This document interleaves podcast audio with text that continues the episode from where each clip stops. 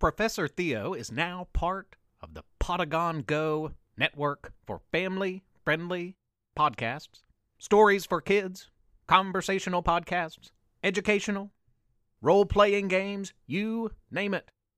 There's something for everyone at Potagon Go. Podcast fun for everyone. We're there. You should be too. Check out Potagon Go, P O D I C O N G O dot com. Potagon Go for your family-friendly podcasting fun. Check it out. This week, at long last, you meet the last Giggliputz. And there's an important lesson in his story. One that each and every one of us can carry into our daily lives. Stay tuned. Professor Theo's Mystery Lab.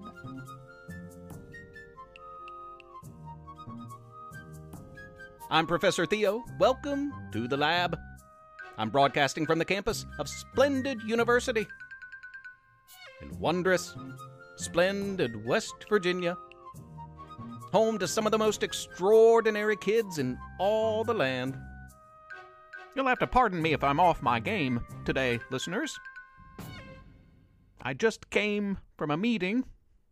Administration, my bosses here at the university, have informed me that they are considering pulling the plug on funding the money that supports this mystery lab. If that money is cut, my research will be at a standstill. My experiments. They've cut back on my class load as well. Turns out some students are afraid to take my classes. They fear that I will turn them into an eggplant or a bush, or that I'll blast them back in time or into a video game or some such thing. Apparently, my colleagues, co-workers, fear this too. Not all of them.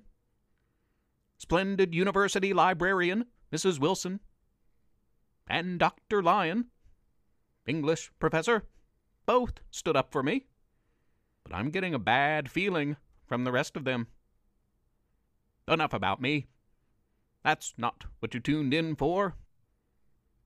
Still, the whole thing got me in such a foul mood, and I was feeling down, feeling blue, and wandering the streets of this town, when I made a new friend.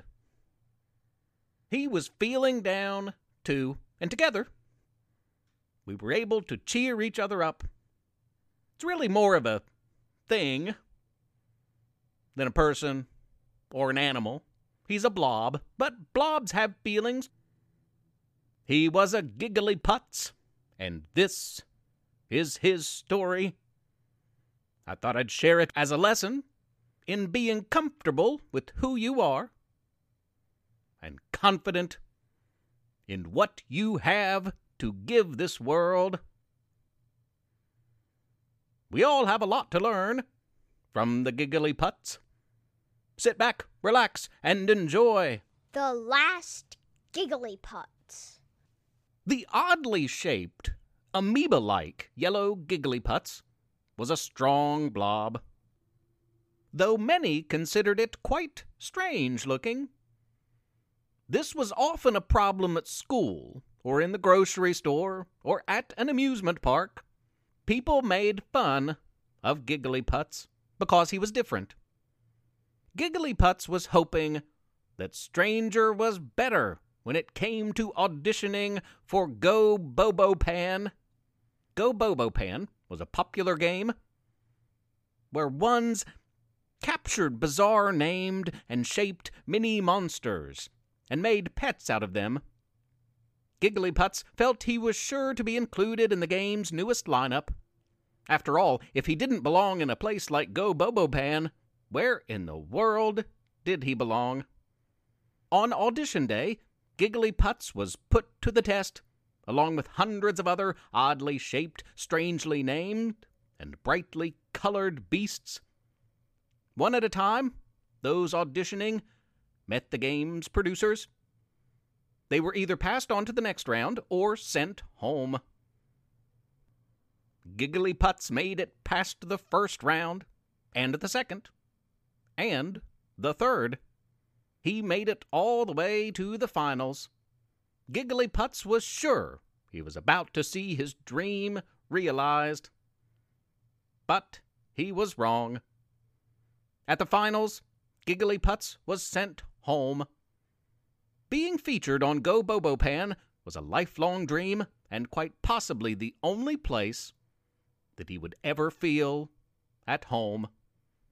Or so he thought at the time.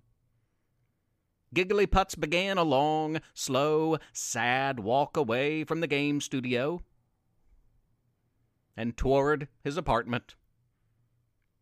Surprisingly, on the way, he met an equally jelly-like, an indescribable thing that looked just like him, only bright pink, instead of Giggliputz yellow. "Why so down?" the pink globule asked. Giggliputz explained his story and then asked, "What do I do now?" The pink blob responded with wide-open eyes and a fierceness in her speech. "Now you pick your head-like thing up and move on. You are a proud Giggliputz, perhaps the last one, the last Giggliputz. I thought I was the end of our line." "How did you know I was a Giggliputz?" The pink thing finished her yellow counterpart's sentence. "Because I, too, am one of you." The pink Giggliputz explained to her yellow relative that she had also been guilty of worrying what others thought of her. "Just because I look different on the outside doesn't mean I am any better or worse, greater or lesser, does it?" Yellow Giggliputz agreed. Pink Giggliputz had been around a long time. She had also drawn weird looks at school and at grocery stores and at amusement parks. And she had also sought places where her differences would blend in and where she would feel like she belonged. "That's why I wanted to be in the Go Bobo Pan game. There, I would be normal," Yellow Giggliputz replied. Pink answered right back, "It is not your job to be normal for anybody. Be true to yourself. Be what you are. Don't let anybody tell you that different is not good." Those words really stuck with the younger Giggliputz. The last Giggliputz, perhaps. His pink, blobby ancestor had taught him an important lesson. From now on, he would live the proud Giggliputz tradition of standing up for himself and for what's right. Maybe, no, certainly, he would also learn to like himself. He'd show the world all around that the Giggliputz were great. To do it, he would lead by example. Giggliputz would never look down upon someone else at school. He would never speak ill of another being at the grocery store. He would be kind and considerate to all at the amusement park. Giggliputz still liked to play Go Bobo Pan from time to time. After all, it was a fun game. But he no longer longed to get lost in the safety of the game's appreciation of originality. Instead, he would attempt to bring that love of our differences to the real world. Every day, every place, all the time. If he was successful and others followed his lead, then he might not be the last Giggliputz at all. For many may follow.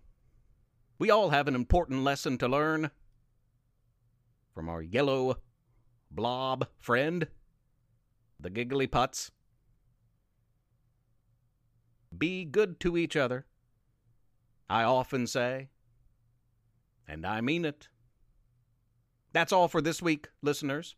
Tune in next week for our second annual Thanksgiving special. What are you thankful for? Listeners, I have loads to be thankful for. I'll share some of those things with you next week. Feel free to leave me a voice message at Professor Theo dot com and let me know what you're thankful for this Thanksgiving. Before next week's episode, before our new Thanksgiving episode, you're going to want to go back. Listen to episode nine, Turkey Trot, which was last year's Thanksgiving tale, to hear two adventures, or perhaps misadventures, of our heroes Turk, a turkey, and Porkchop, a pig. They are fun tales indeed. Next week's episode will feature the third and final tale in the Turk and Porkchop trilogy. You won't want to miss it.